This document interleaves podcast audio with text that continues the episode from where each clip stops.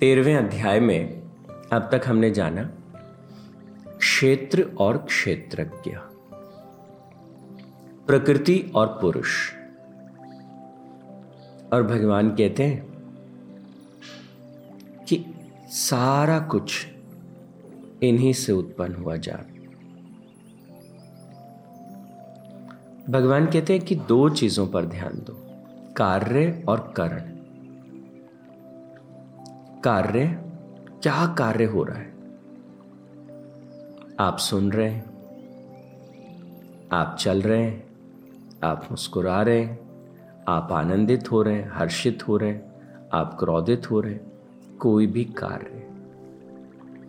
और कारण, वो कार्य जिसके द्वारा घटित हो रहा है, जिसे किसी भी कार्य को, किसी भी कार्य का कारण क्या है? इंद्रियाँ कर्मेंद्रियाँ अंतकरण। तो कर्मेंद्रियाँ तो वैसे भी उस कार्य को कर, करती हैं पर अगर उसका कॉज हम ढूँढने जाएँ तो दैट इज़ अंतकरण और इंद्रिया। मन होता है करने के लिए या फिर किसी तरह की इच्छा होती है। तो आ, कोई टेंडेंसी होती है जिसे हम फॉलो करते हैं। तो भगवान कहते हैं कार्य और करण इन दोनों को उत्पन्न करने में जो हेतु है वो प्रकृति है। तो प्रकृति जो है वो क्या करती है? कार्य करने के लिए और उस कार्य के पीछे का जो कारण है उनके लिए हेतु का काम करती है, उनको प्रकट करती है। और पुरुष या जीवात्मा, वो सुखों और दुखों के भोक्तापन में हेतु कहा जाता है।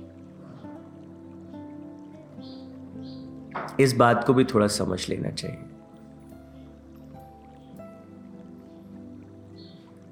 आपने कोई कार्य किया और उसके बाद में उस कार्य से उठने वाली एक अनुभूति। आपको कैसा अनुभव हुआ? आपने कैसा फील किया?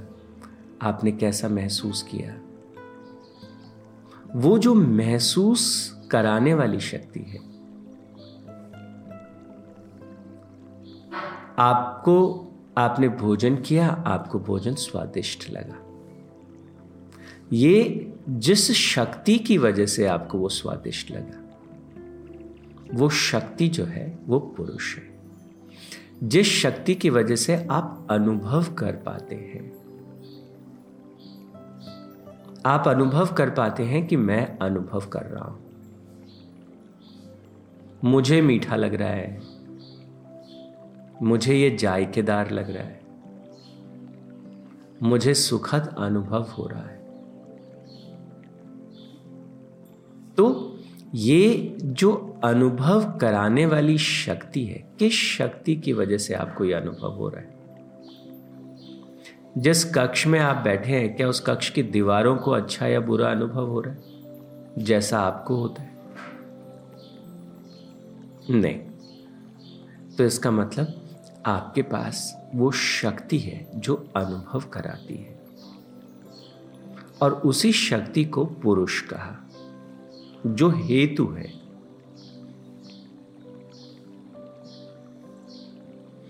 और भगवान कहते हैं कि प्रकृति के साथ पुरुष का ये जो तालमेल है, इसी वजह से पुरुष जो है, वो सारे के सारे गुणों को भोगता हुआ प्रतीत होता है।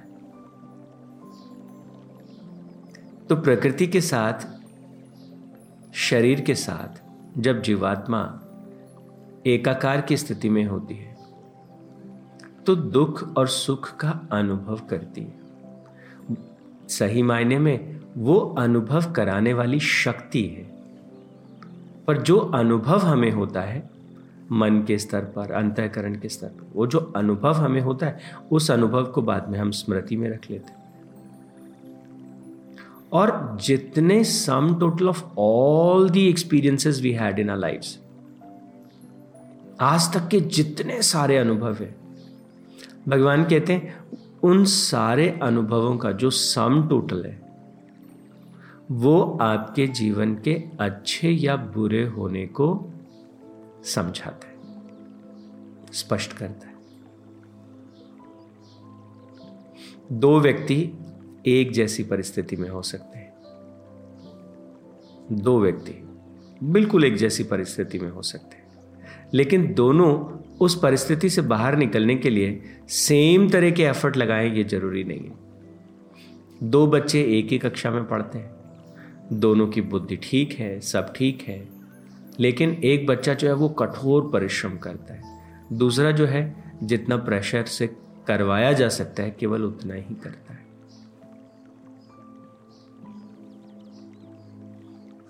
तो ये जो भेद है, वो कहाँ से प्रकट हो रहा है?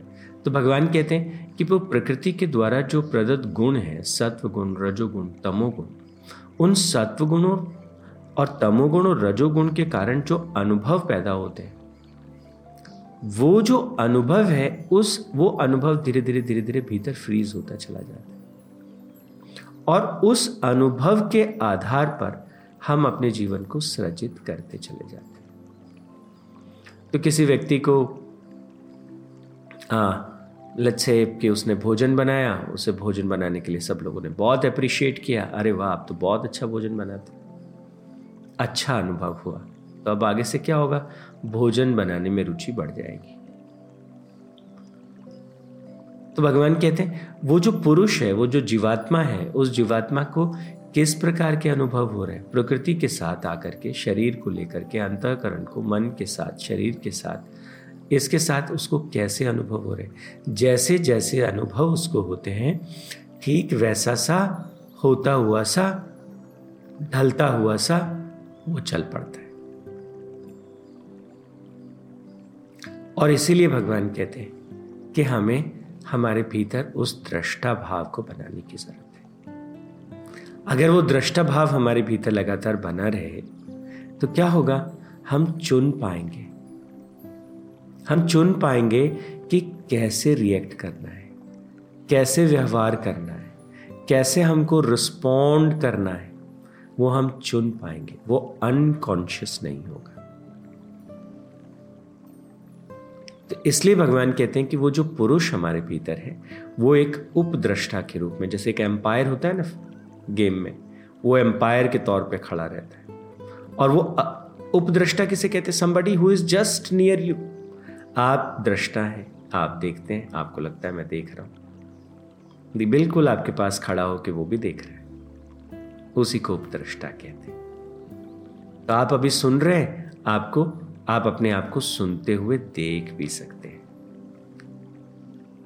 ये जो है, उपद्रष्टा। भगवान कहते हैं, ये अनुमोदन करने वाला है, ये धारण पोषण करने वाला है। और ये महेश्वर है, ये परमात्मा है, ऐसा कहा गया। देहे अस्मिन पुरुष पर। और पुरुष को गुणों से सहित प्रकृति को जो मनुष्य इस प्रकार से जानता है, जिसको ये स्पष्टता है कि प्रकृति क्या है और पुरुष क्या है। मेरे शरीर की लिमिटेशंस क्या है? शरीर के लिए मुझे क्या करना है? कितना करना है? कब करना है? कैसे करना है? और शरीर की लिमिटेशंस क्या है? मेरे मन के द्वारा मुझे क्या करना है? कितना करना है? कैसे करना है? और उसकी लिमिटेशंस क्या है? और जब ये स्पष्ट होने लगता है कि शरीर मेरा एक हिस्सा है this is the equipment I have मन भी एक दूसरा टूल है जिससे कुछ किया जाता है। मेरा सच्चा स्वरूप जो है, वो वो आत्म स्वरूप है, वो चैतन्य स्वरूप है।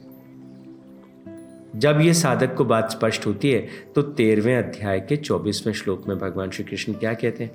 कि इस पथ पर चलने वाले जो साधक है, वो आत्मा से, वो जो साधक हैं, वो आत्मा में आत्मा से आत्मा को देखते हैं। ये बड़ा इंटरेस्टिंग है। मैं फिर से कहता हूँ ऐसे जो लोग हैं, जो इस पथ पर चल पड़े हैं, जिनके भीतर जो दृष्टा प्रबल हो गया है, वो जीवन को कैसे देखते हैं? तो भगवान कहते हैं, वो आत्मा में, आत्मा से आत्मा को देखते हैं। इस बात को थोड़ा सा स्पष्ट करते हैं।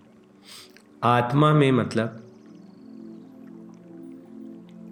उनकी बुद्धि में स्पष्टता होती है।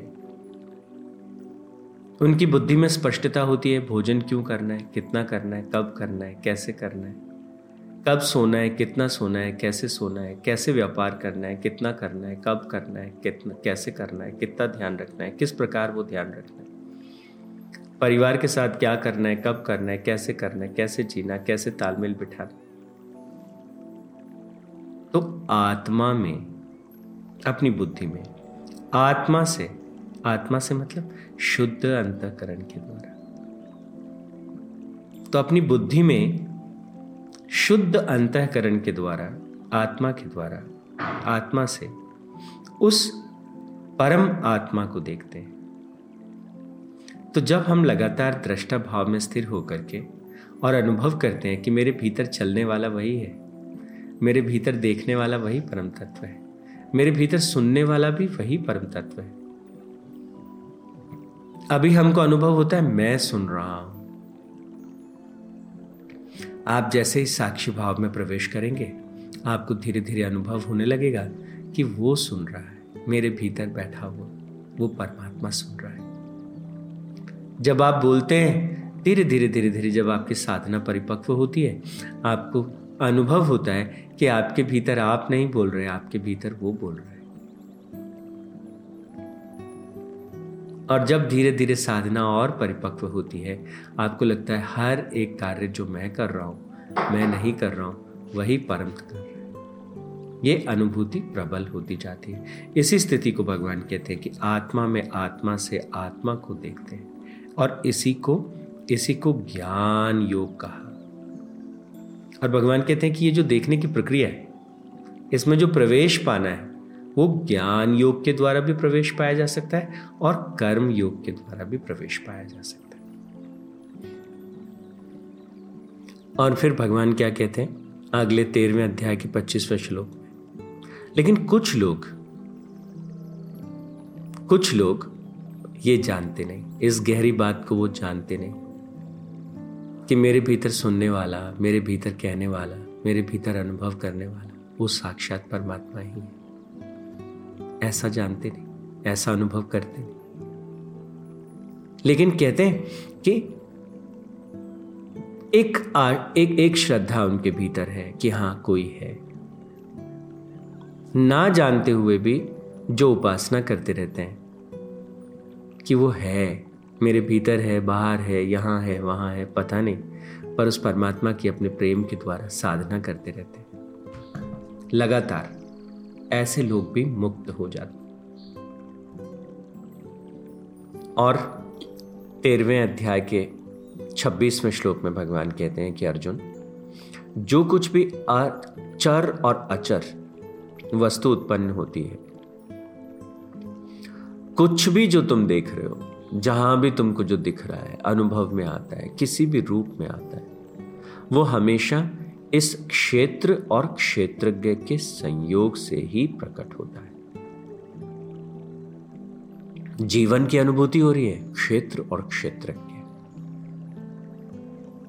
कहते हैं, हर जगह तुमको, जैसा भी तुम, जो भी वस्तु देखोगे, हमेशा तुम देखोगे कि वहाँ पर ये दोनों तत्व है। तुमने एक चट्टान को उठा लिया, एक छोटा सा पैबल उठा लिया और उस पैबल को भी देखोगे तो तुम्हें वहाँ क्षेत्र दिखाई देगा और क्षेत्र के भी दिखाई देगा। और फिर भगवान इस बात को और स्पष्ट करते हुए अगले श्लोक में कहते हैं कि जो पुरुष नष्ट होते हुए सभी भूतों में संभाव में स्थित नाश रहित परमेश्वर को देखता है, यथार्थ में तो बस वही देखता है।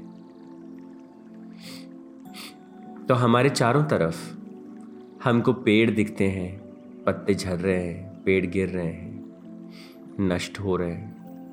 लेकिन उनके नष्ट होने के पीछे भी जो एक सृजन को देख पाता है, भगवान कहते हैं वही देख पाता है। तो सारे इस जगत में, इस जगत की पर्दे के पीछे जो उस विराट को देख पाता है तो भगवान कहते हैं वही सच में देख पाता है। तो आज के लिए इतना ही। गॉड ब्लेस यू परमात्मा आप सबको अनंत सुख, अनंत शांति प्रदान करें। ओम तत्सत परमात्मा नमः। ओम शांति शांति शांति।